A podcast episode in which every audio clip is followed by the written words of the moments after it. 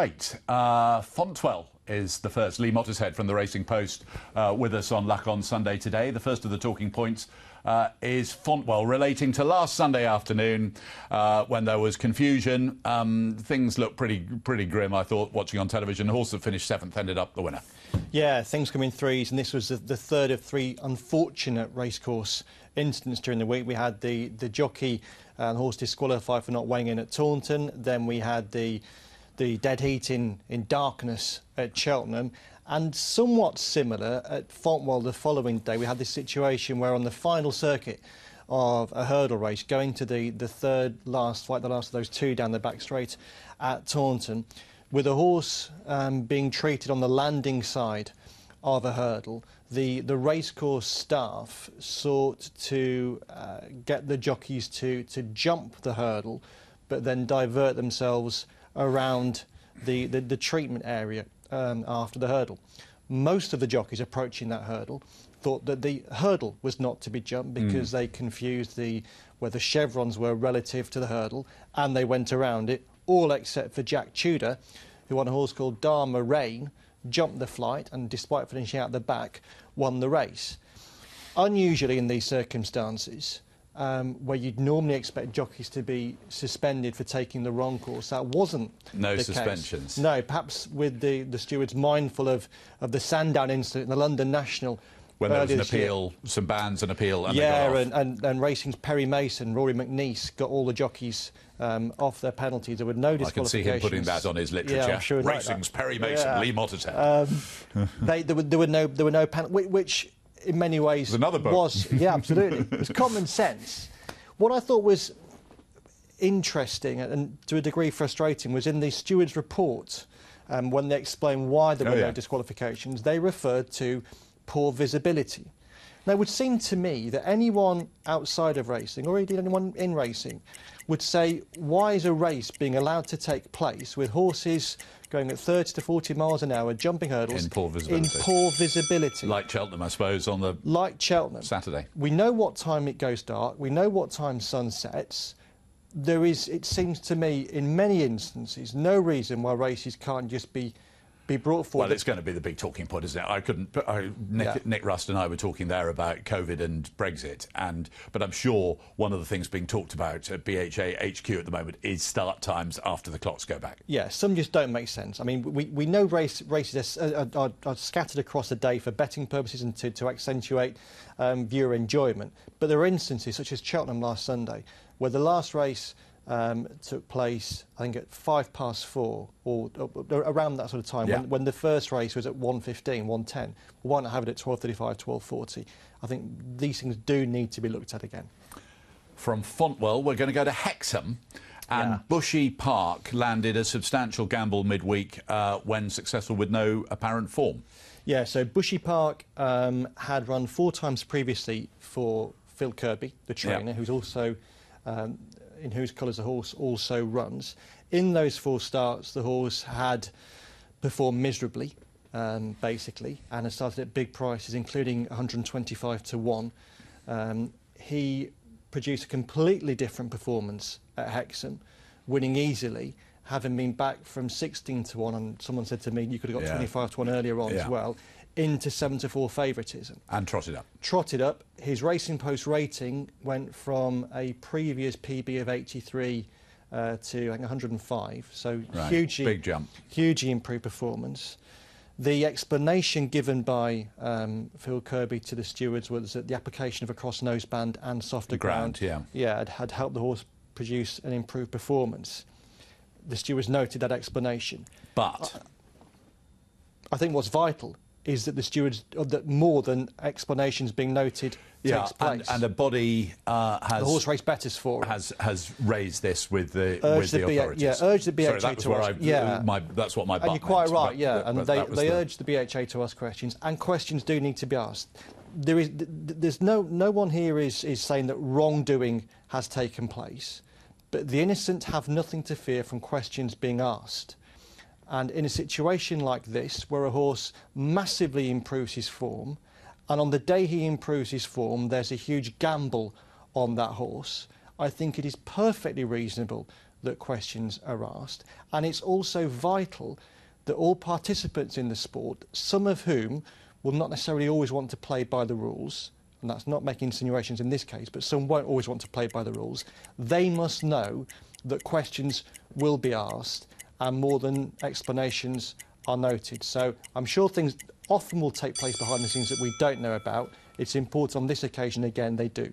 So discussions at BHA at the moment around Fontwell and uh, probably around that particular race. They'll probably be reviewing the situation because they have the right to review races, don't yeah, they? and I've, I've, no doubt actually one of the owners in, in Phil Kirby's yard is Adam McCormack, the guy who came who pulled off that massive little Rory Mack uh, oh, right. coup 12 months ago. I'm sure he was applauding that victory.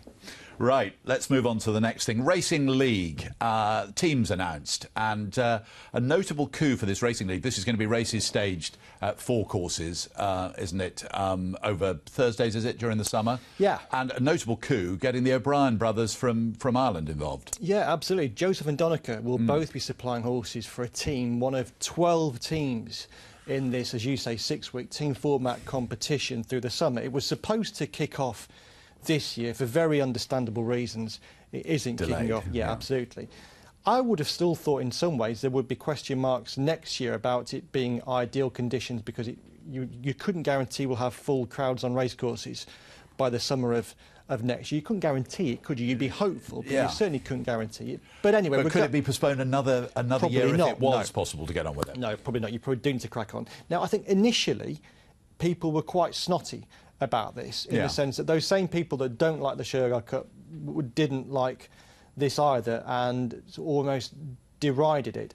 I think there's been a change of tone now because we know how much uh, how much money is needed in horse racing. Yeah. We, we, we've seen how prize money has dropped. If you have a situation like this where a seven-figure, a significant seven-figure investment is going to be made into horse racing, I don't think anyone can be sniffy about it. We're not all going to be wildly enthused about it. If I'm being honest, am I looking forward to next year thinking, well, hey, the Racing League is launching? No, I'm not. But equally, I'm not going to look down my nose at it because if it's another attempt to um, drive enthusiasm and interest in horse racing, then we should give it a and go. And beggars can't be choosers, can absolutely, they? And look absolutely. at some of the people supporting it. So uh, we've mentioned Joseph and Donnacha O'Brien, Roger Charlton, Alan King, yep. Richard Hannon Jr., Andrew Balding, Tim Easterby, Richard Fahey. I've missed some out, and apologies to There's them. Some good, but, and there'll be but, more to come as well. Yeah, yeah there'll be more to come. Um, so they're giving it their backing. And as I say, I don't know how many of those people necessarily were as enthusiastic 12 months ago, but I think in the circumstances, there's nothing wrong with changing your mind. And I say, I don't think she's taking anything away from racing.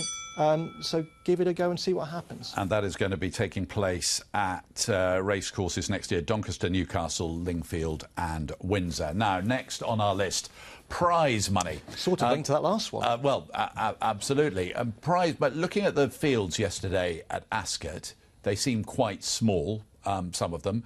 And uh, one one person I was talking to said, "Well, have you seen the prize money? Um, the, the, have you got the figures to hand?" Um, yeah. So Ascot's card on on, on Saturday um, did raise eyebrows among some trainers, trainers I spoke to as well. Particularly the Hurst Park Handicap Chase, which is sort of like a, a Victor Chandler chase of old for um, the, the, the, the pre-Christmas period, and it's a valuable two-mile, one furlong handicap chase. Last season, under sponsorship of Gerrard's, it was run for £125,000. This year, with Coral backing it, it was run for £25,000. Now, lots of races have had prize money, a lot of yeah. them this year, but I can't recall a race That's going big, from that sort of sum to, to and the Coral grand. Hurdle from 100,000 to 40,000. Yeah. And uh, the race which Imperial Aura won uh, from 75 to 45. They're quite substantial drops, even for this current period, yeah, period. Absolutely. I think some racing participants, particularly in the, in, in the jump sector, had the, the view that perhaps Ascot was um, hitting jump racing harder than flat racing, and in effect, the, the jumps boys were taking the, the, the pain for the flat, their flat counterparts. Ascot is insistent that's not the case, and its executive contribution is the same flat and jumps in the strangest of years. They've also made the point that they say the two races are actually quite different in the sense that last year the Hurst Park Chase was an early closing race, which impacts on prize money. Yeah. And this year it wasn't, but it was still a very stark reminder of where things are now compared to where things used to be mm. not very long ago. Yeah, 125 to 25 is is uh, worth just looking at the Haydock race. I think the winner of the Betfair Chase, 112,000 down to 90, Yeah. which is still a drop, but not quite as uh, pronounced. No, and that was that that prize I think held up really well at Haydock on Saturday, as you would hope, given that it's its big jumping day of the winter. Absolutely. Right, next on the talking points list is diversity. Uh, sitting in that very seat uh, seven days ago was Rishi Persad, and we were talking about uh, his his thoughts on the whole uh, racial diversity matter and diversity, as, uh, Yeah. the diversity issue as a whole. And he he has become. Um, he obviously doesn't want to be. He's a journalist. He doesn't want to be the story. But he's going to be. Is he going to be, or has made a presentation to the British Horse Racing Authority? He Has done, yeah. So Yeah, he, has he was sat in this seat last Yeah. week. He was sat in his seat on Wednesday um, at a BHA board meeting, albeit by Zoom, as everything is in these days. And the BHA board, which we shouldn't forget, is reflective of the sport as a whole. It's it's got various stakeholders in, from racecourses, horsemen, etc.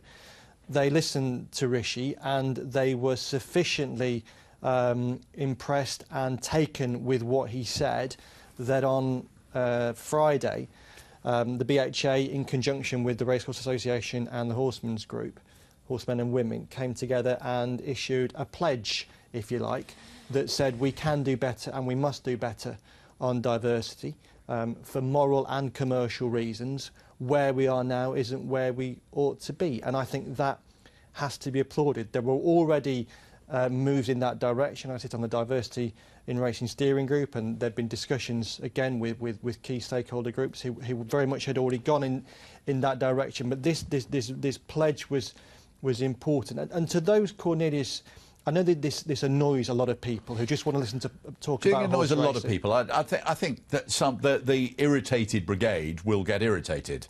Yeah. But whether I think a lot of people are. A, a lot of people are supportive. There's Very no supportive. doubt. Yeah, there's no doubt about that. Um, but there are some who say there's there's no data, there's no evidence. I would just say, as I pointed out in my column this week, if you look across six of the key boards in horse racing, the BHA board, the RCA board, the ROA, National Trainers Federation, the National Association of Racing Staff, and the Racecourse Association, 81 board positions. Every one of the people on those board positions is white. 81 white people having the key board positions in horse racing. That cannot be where anybody would want horse racing to be now, nor in the future. And therefore, it can only be laudable, it can only be supported that people are trying to change that. And it's an excellent thing that racing is now largely getting behind that move. Right, next up is Aidan Coleman. And Yeah. Aidan Coleman will ride Epatante in the fighting fifth hurdle at Newcastle next weekend. Um, and um, Aidan Coleman is a, is a go to rider for JP McManus. His career, which is already high, Yeah. is on a, on a continuing upward trajectory. Yeah, I mean, Aidan Coleman's share price has been soaring for, for, for quite a while, but it's, Yeah. JP is, is clearly a fan. And what's interesting, of course, is, is when Barry Geraghty retired, inevitably the question was who's going to replace Barry Geraghty as his retained rider.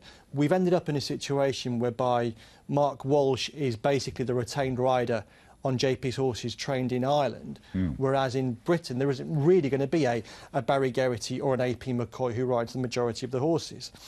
That said, JP has traditionally had jockeys he'd like to use in the past, and Aidan Coleman is one of those jockeys. And it will be the case that on Saturday at Newcastle, with Nico de Boinville riding for Nicky Henderson at Newbury, Aidan Coleman rides Epatante in the fighting fifth. That might have happened anyway. Aidan's ridden the horse before, and Nicky did say during the week that it's likely that Aidan will ride a lot of JP's horses over the winter and, and the spring. And, and for Aidan, it's an excellent thing. He's um, a top jockey. He's also a very good, likeable person who represents Good his communicator. yeah, mm. represents his profession extremely well. I thought, particularly when he came back from injury, he gave me a call before he came back because he wanted a piece in the Racing Post to explain just how grateful he was to the team at Oaksey House for all they'd done for him. So I think that speaks volumes for him. And in a wider sense with this situation, it is going to give other jockeys chances they might not otherwise have had. For example, Nico de Boinville had had not that many rides on JP McManus horses trained by Nicky Henderson. He rode Chantry House to win that mm. novice chase at Ascot on Friday. I'm sure he'll ride lots of horses for JP in that stable. I'm sure Harry Cobden will ride horses owned by JP in the Paul Nicholls stable. And I'm sure for most trainers, they prefer it if they can use jockeys attached to their yards on horses in their yards. And it's probably difficult on occasions when a retained jockey comes in to ride horses. So I think most people would like this situation. Jonjo O'Neill Jr. just watched this space as well. Obviously, He'll he's relatively inexperienced, um, but is very much on and the up. And you saw his ride on Modus at Aintree, and I know Paul Nicholls yeah. was raving about that one. So yes, Jonjo O'Neill Jr. will certainly, I think, benefit as well from Barry Geraghty's retirement. Yeah, well done to Aidan Coleman. Hope things go better than that trip to Catterick though yeah. uh, midweek when um, was it Birchdale? It was a spectacular faller. Uh, but best wishes to Aidan. Looking forward to next Saturday and to, sorry, I was just looking at the list, uh, and to the Fighting Fifth. And last on our list is Tarnawa. She's staying in training. Uh, the Arc de Triomphe is obviously the plan. This is proper good news. It is, yeah, because I think we've had a situation in the 2020 flat season where I think we've all agreed that amongst the middle distance crop, it's not been a particularly vintage one. The, the classic brigade weren't especially exciting. And so we're looking for good horses to stay in training next year to take on um, a juvenile crop of this year that again didn't really hit many heights. Mm. Um, so to have a horse like Tarnawa staying in training is excellent news. Uh, in some ways, it was a little surprising because the Aga Khan's modus operandi has traditionally been to mm. retire horses. Yeah. Um, he's not generally been a, a massive fan, with some examples of keeping horses like this in training. And I did think that given her incredible autumn of winning the Prix Vermeille, um, the Prix de l'Opera and the Breeders' Cup Turf, that they might think that Tarnawa had done enough. But perhaps Dermot Weld has been giving some advice uh, to Aga Khan, that advice being this horse could do particularly well next season, maybe, just maybe, could win you another Prix de l'Arc de Triomphe, a race that Dermot has yet to win. He'd never won a Breeders' Cup race, amazingly. Well, quite. Until yeah. gradually ticking yeah, off the, the, the, there boxes. There aren't many. He's not ticked off. And, and, there isn't there isn't a trainer you'd rather have handling and managing a horse of that no. type than than DK Weld, is No, absolutely. Yeah, I mean, she, she, she's done incredibly well this year with him. Four runs, four wins. She's, she's obviously riding an upward curve with more to give. Um, and yeah, a, a, good boost for those looking ahead to the 2021 European flat season that Tarnawa will, will, will still be. And of course, the flat season over here in this in, in mm. the flat season is not finished yet. We've got Hong Kong coming up, and on Sunday, next Sunday, we've got the horse who. I think not everyone agrees with me is the most talented three-year-old in training, Contrail, going in what could be a, a what will be a vintage Japan Cup against um, Daring Tact and Almond Eye. We've taken you around the racing world and we'll continue to do so uh, in the remaining weeks of the year here on Racing TV. Those were this week's talking points.